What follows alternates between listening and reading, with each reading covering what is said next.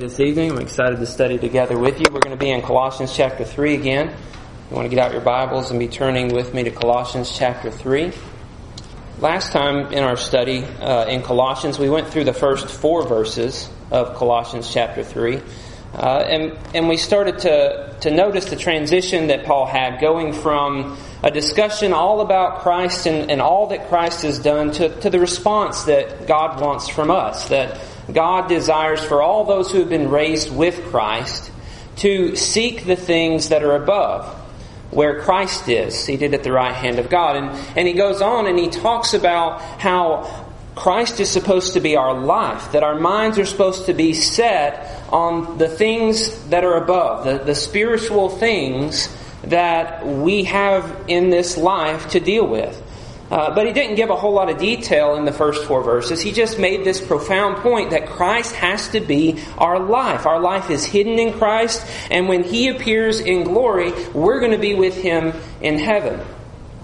As we continue in Colossians chapter 3, we start to understand a little bit more about what Paul has in mind, about the spiritual things that the Christians are supposed to speak, seek after uh, in their lives. And I'd like to start by reading uh, verses 5 through 11, where the lesson will be coming from this, this evening. He says, Put to death, therefore, what is earthly in you sexual immorality, impurity, passions, evil desires, and covetousness, which is idolatry. On account of these, the wrath of God is coming. In these too you once walked, when you were, when you were living in them. But now you must put them all away anger, wrath, malice, slander, and obscene talk from your mouth.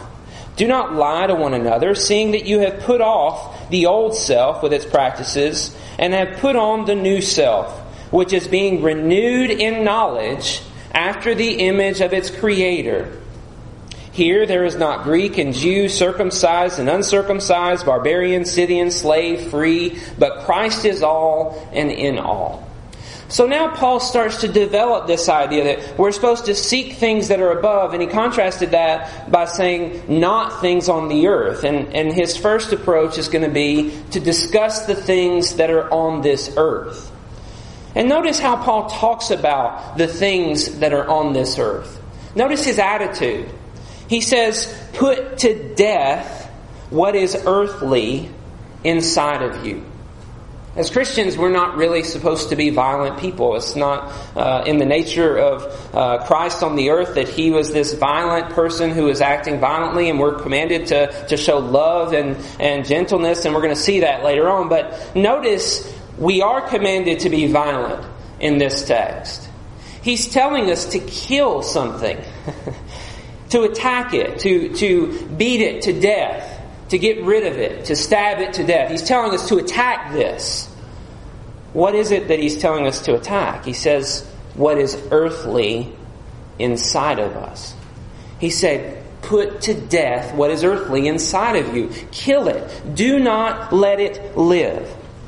And then in the, the remainder of the text, he discusses what exactly is earthly inside of us, why we need to put what is earthly inside of us to death, and how we can go about doing that. And that's going to be what our study will look like as we study together this evening. So first of all, let's understand what he says what is exactly earthly in us? What, what does he mean when he says what is earthly in you? He gives us uh, two lists and he, and he gives us a third thing in, in, in, verse 9. So a list in verse 5, a list in verse 8, and, and another thing in verse 9. The first list is sexual immorality, impurity, passion, evil desire, and covetousness, which he calls idolatry. This is an interesting list that Paul would give to Christians in Colossae. Uh, these are these are Christians, and and yet he's telling them, "Put to death what is earthly in you." Sexual immorality is where he starts, right? The brazen uh, outward action of uh, committing some kind of a sexual act with someone outside of the marriage relationship and the marriage covenant. He points that out and then he goes into other things and he says impurity. That is doing something that just simply defiles or makes you impure, makes, uh, removes your purity, removes your righteousness, removes your holiness. Uh, passion, the drive, the desire for something, evil desire. It's, an, it's a desire for something that is earthly. And then he says covetousness at the end. And, and he adds a description, which is idolatry. Covetousness is an interesting thought because this is kind of summarizing or talking about the, the root of the problem in all of these other things that he's mentioning here. Covetousness is a desire to place something in the spot where God is supposed to be in our lives. It's replacing God with something, and it is the essence of earthliness. He's telling us, put away what is earthly inside of us, and he's saying, don't covet or don't desire something that is on this earth more than you desire God. In the Old Testament, we had the Ten Commandments, which clearly said, do not covet your neighbor's wife, do not covet your neighbor's house, do not covet your neighbor's animal, do not covet, do not covet. Don't desire something that belongs to someone else so much that your desire is greater than your desire to obey God and do God's will. And so here he points to covetousness and he, he gives us a description of it, which is idolatry. And that's fascinating because in the Old Testament, those two things are separated. Uh, but really, whenever we get down to the root of all of these things that he's talking about sexual morality, impurity, passion, evil desire, idolatry. It's all about covetousness. It's all about our, our desire, our drive for something that is not God to give us the things that God is supposed to be giving us. So, what does covetousness look like in our lives? This is something he says that is earthly, that is, that is in us, that is in the Colossians, and that we also can see sometimes is in us as well. Well, what would that look like? Well, we can actually covet a lot of things that aren't forbidden. We can covet uh, food. Uh, you might say, well, I, I need food to live. There's nothing wrong with food. Food is good. God created it to be consumed with thankfulness, and, and that's, that's a good thing. But if we think of food as our source of fulfillment and satisfaction, like fulfillment is what my life, uh, this food is what my life is all about, and I'm I'm going to these food and that those food places, and my whole life is about getting the best food in my mouth as much as possible. That's it. That is my one thing. I'm coveting it. I mean, we can covet anything. If that's, if that's what covetousness is, if it is making it the one thing that matters more than anything, that we're willing to forsake God to pursue it. So that means that covetousness can be, we can covet fame and, and become boastful and become proud. We can covet success. And we can become selfishly ambitious to succeed in this life and just setting God aside to pursue our success. We can covet money and become greedy and become abusive. And we can covet pleasure. And that's how we become fornicators. When we make this our life, we're coveting it and it's becoming our idol. And this is what Paul is telling us. He's saying the, these things that are not bad in and of themselves, God has created these things to be enjoyed, can be evil if we desire them more than we desire God. In doing these things, we are breaking the first command. Love the Lord your God with all your heart, all your soul, all your mind, and all your strength. We're breaking the first command, and we're, we're pursuing earthly things in the place of our Heavenly Father who wants to be a, a huge part of our lives and giving us the fulfillment and the satisfaction that He desires to give us, that, that will make us full, fully satisfied. The second list is found in verse 8. And here he mentions anger, wrath, malice, slander, and obscene talk. These things also are kind of related in that anger kind of seems the, to be the root of, of all of this. You've got wrath, the outburst of anger. You've got malice, the, the desire for something bad to happen toward somebody else or, or some uh, ill thoughts toward people. Slander, speaking bad about them. Obscene talk is disgusting or offensive talk. And he says all of these things are earthly as well. They need to be put to death. They need to be killed. As well. They need to be on our hit list of things to wipe out. Well, if anger is at the root of that, then we need to be thinking about anger as something that is not okay for us to keep inside of us. This is something that is earthly, uh, that is not a good thing for us to have. Now, it's not necessarily always that way, but notice it results in all these bad things. And, and anger is really just an emotional response we have to being mistreated or to things not going our way. It's, it's perfectly normal, it's perfectly natural. But the problem comes whenever we have a little reservoir of anger that, that we keep and we're not able to dissolve the anger.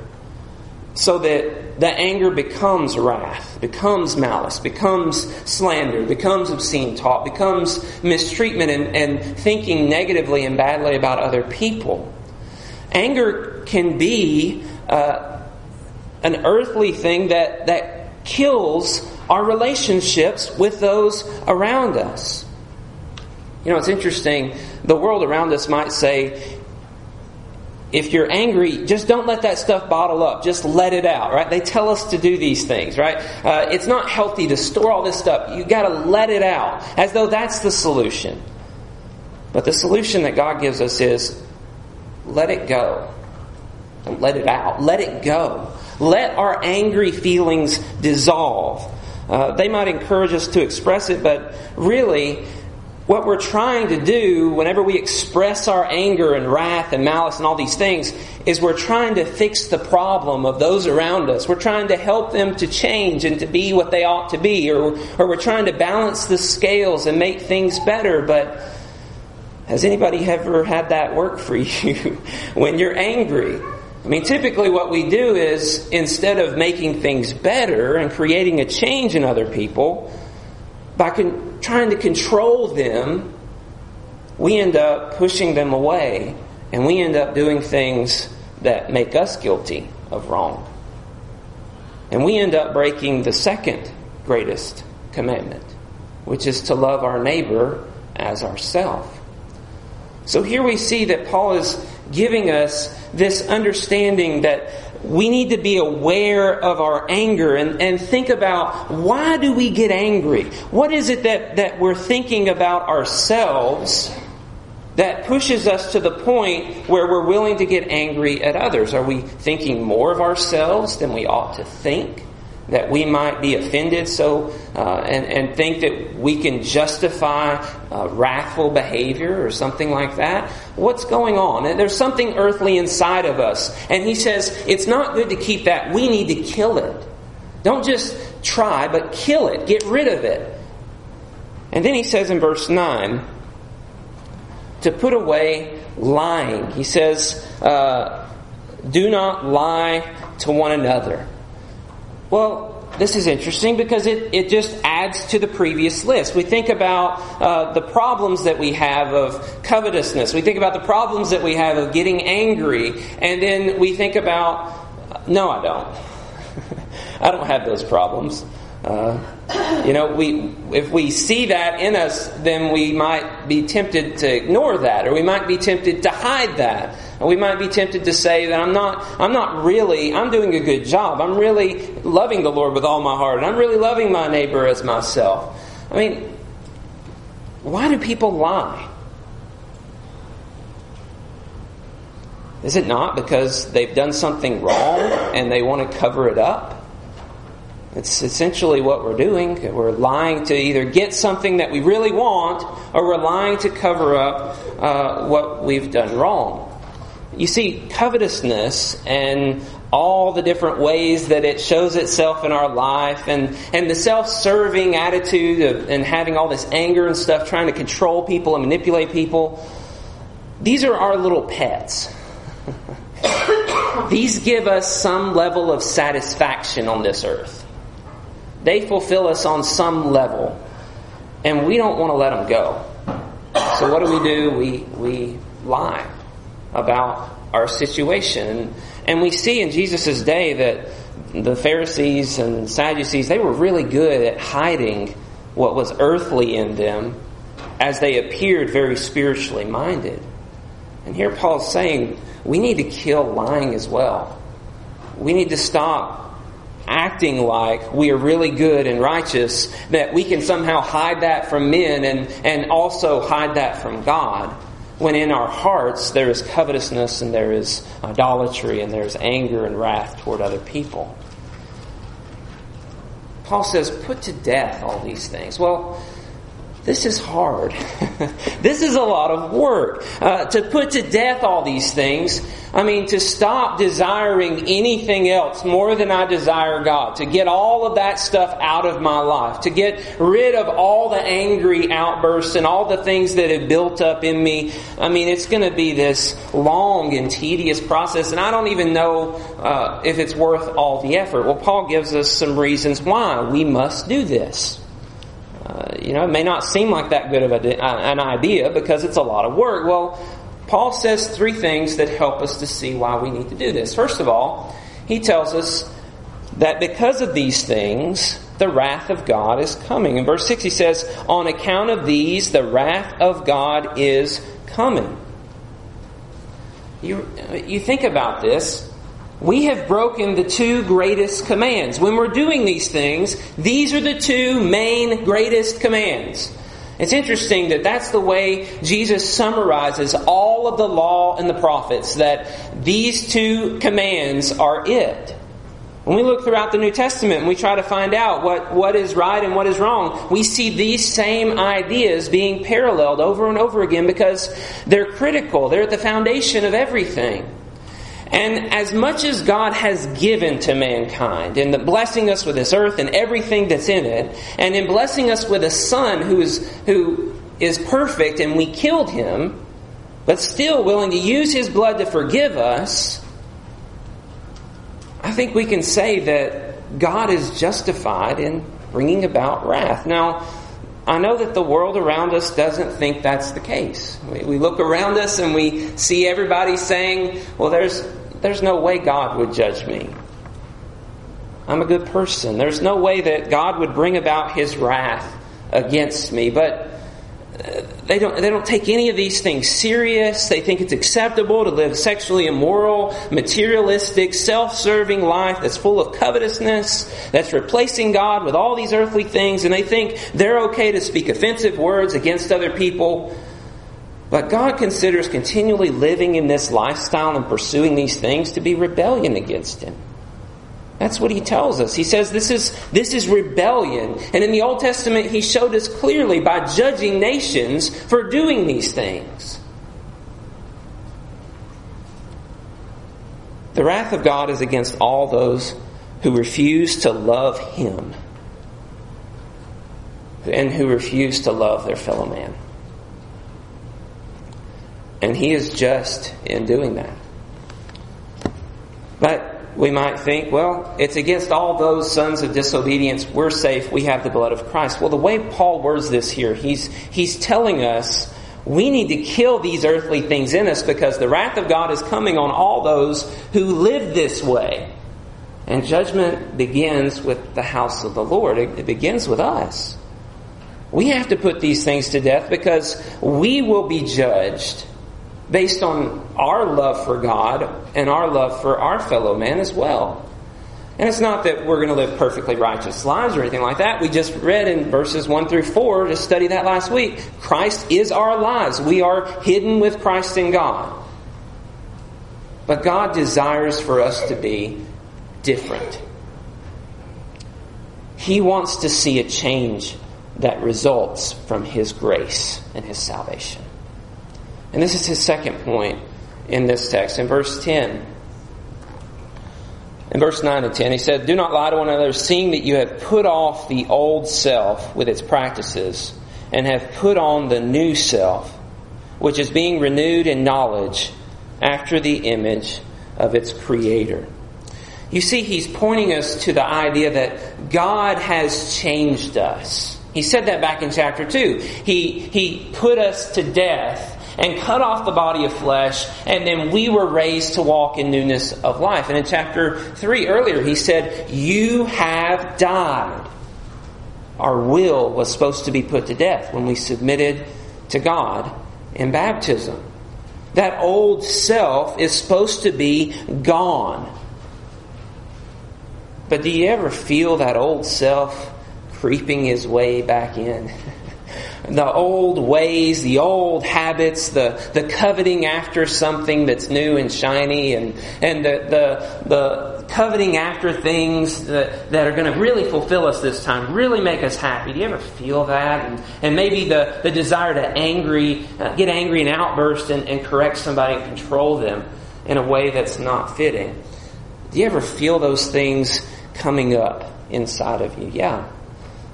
This is why Paul says, put to death those things. He's talking to Christians and saying, this is our life now. We are constantly killing the old self, the old will, the self-serving will that keeps rising up inside of us as we live on this earth. All the earthly things that pop up inside of us. We're seeking to put to death because we don't want those things to rule our hearts. Because we love God, we don't love this world. We're a different person. The old self is dead. It wants to come back, but it's dead. We're new people. We've been changed. We've experienced the love of God in our lives. And that makes us radically different than who we used to be. I'm not who I used to be if we go back to those who we knew in high school and we see them today, they're not going to see the same person. They're not going to see the same person on the inside as who we used to be if we weren't saved at that point. There's supposed to be a progression of change inside of us because our will has changed from doing what we want to doing what God wants. And if we want to do what God wants, that means the things we used to want, we don't want anymore. And we're not, we're not seeking after those things to fulfill us, to make us happy. Those things mean little to us. Because we've been given something so much greater. And this is the third reason why we want to kill what is earthly inside of us. We've been given Christ. Christ has to be everything to us. You, you read verse 11 again. he says, Here there is not Greek and Jew, circumcised and uncircumcised, barbarian, Scythian, slave, free, but Christ is all and in all. You know, there was a time when we were like everyone else on this earth. There, there, was a time when we were classified under this group of people, so we lived this way. But whenever we understood the truth, and whenever we submitted to death, we, we came to this recognition we're all really essentially the same. We're all coveting things to, to replace God, and we're all serving ourselves with all these outbursts and things. We're all doing things for ourselves, and we're lying about how good we are. And we're, we're understanding this is the way we all are. It doesn't matter where I'm from. It doesn't matter what I look like. It doesn't matter uh, where I've been or grown up or anything like. It doesn't matter who who I've been before. We all fall into this same category. That we're all sinners, unworthy of of the God who loves us. But instead of desire, desiring all those things, we found something better you know, we want to make whatever it is our all. We want to make it everything. We want to make it ultimate in this life. And we run into these things that we think are going to find fulfillment in. But Paul has pointed out throughout this letter Christ is everything. Christ is it. Christ is God who has come down to earth, who is the creator and provider of every single thing we need in order to have a relationship with God for all eternity and what He has shown us and what He has provided with us with is an image of our Creator that we can fully understand and see how much He loves us, how righteous, how good He is, how wonderful He is, and we can learn about Him enough to become more like Him in this life. So, we see why we need to make this change why we need to kill what is earthly inside of us. We don't want the wrath of God on us. That's that that's the worst thing that we could possibly have. We don't want that. We want to be different than we used to be, and we want to make Christ our everything. So this is how we do it. We put to death what is earthly. Well, okay. But how do I do that, really, in my life? How do I put to death the earthly things inside of me? How do I stop all these covetousness desires? How do I minimize those? Uh, it, it may happen to me throughout my life because I'm living on the earth and there's problems uh, that I'm going to make, mistakes I'm going to make, but how do I stop it from being so much? And how do I stop the angry outbursts? How do I, how do I kill these things?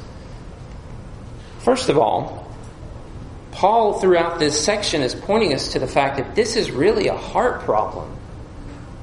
We're not going to get uh, to the root of this by focusing on our outer behaviors. Uh, by, by chopping off all the branches, we're not going to kill this tree. We have to cut it off at the roots. We have to put it to death. He doesn't say, try to stop doing those things. He says, kill those things. Kill covetousness. Desire in your heart nothing but God. and kill the self serving attitude. We can't just focus on modifying our behavior because none of that works. If we, if we focus on the outer, we're never going to get to the root of the problem and we're just going to lie about the fact that we're making all these mistakes because our heart desires those things.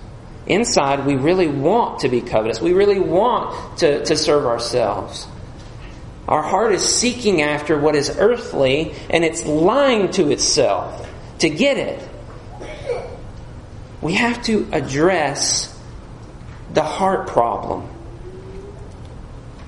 This is the source of everything. This is, this is Israel's problem. You look at the Old Testament. What does it say about him? This people honors me with their lips, but their heart is far from me. We have to admit, the problem is not something external to me. It's not what other people are doing or the pressures that I'm receiving. The problem is my heart. The problem is me that I don't love God as I ought to. my old self keeps rising up all the time because I let him rise up. Because I'm not filling my life with spiritual things and seeking the things that are above. Instead, I'm seeking the things that are of this earth with my heart. If we can admit that we have this problem, this is halfway to the, the solution. We want to lie to ourselves. We just say to ourselves, I have a serious heart problem here. I need to change. We're halfway there. The other half of the problem, he tells us in this text as well, is in verse 10. Do you notice that? He, he says, uh, have been have put on the new self which is being renewed in knowledge after the image of its creator. How do we put off and kill the earthly things that are in us? Well, we have to submit to a, a renewal process. He says we're renewed in knowledge after the image of our Creator. That's a pretty interesting, profound statement for us. We're renewed in knowledge after the image of our Creator. We have to submit our lives to studying and knowing the Word of God. This is the way we get renewed. This is the way we grow this is the way we change. The outer becomes affected by the inner change of being renewed in knowledge. We take in this information and it affects our minds and it affects our hearts. We come to know more about God. And the more we know God, the more we love God.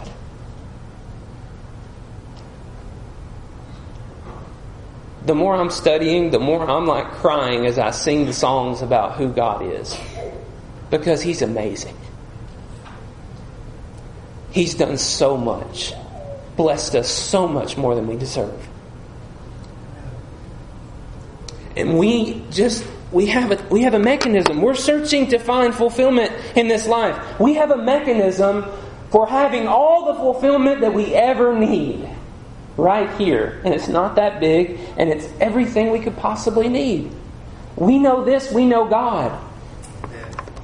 and we understand and we, we find out who God is, we learn Him on a deeper level as He relates to His people, and we learn also about ourselves. The more we understand about our faults, the harder it becomes for us to be angry with one another. The more we study, the more we realize how messed up we are. If, we, if we're honest with the, tr- the truth in the Scriptures, we see our problems.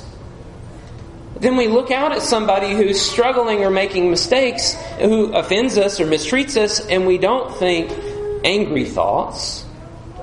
We think differently. This is a process of making Christ our all in all killing what is earthly inside of us, killing our covetousness, killing our anger, killing our lying, and loving God and loving Christ more than anything else. So throughout this text, Paul insists that we kill off whatever earthly desires creep in after we're saved, after we're raised to walk in newness of life. This is what our life is about. We're putting to death what is earthly in us and we're continu- and we're, we're refusing to go into that continual rebellion because we're having a different heart. We're not letting our hearts become uh, corrupted by the earth and by the worldly things and the worldly people that are around us.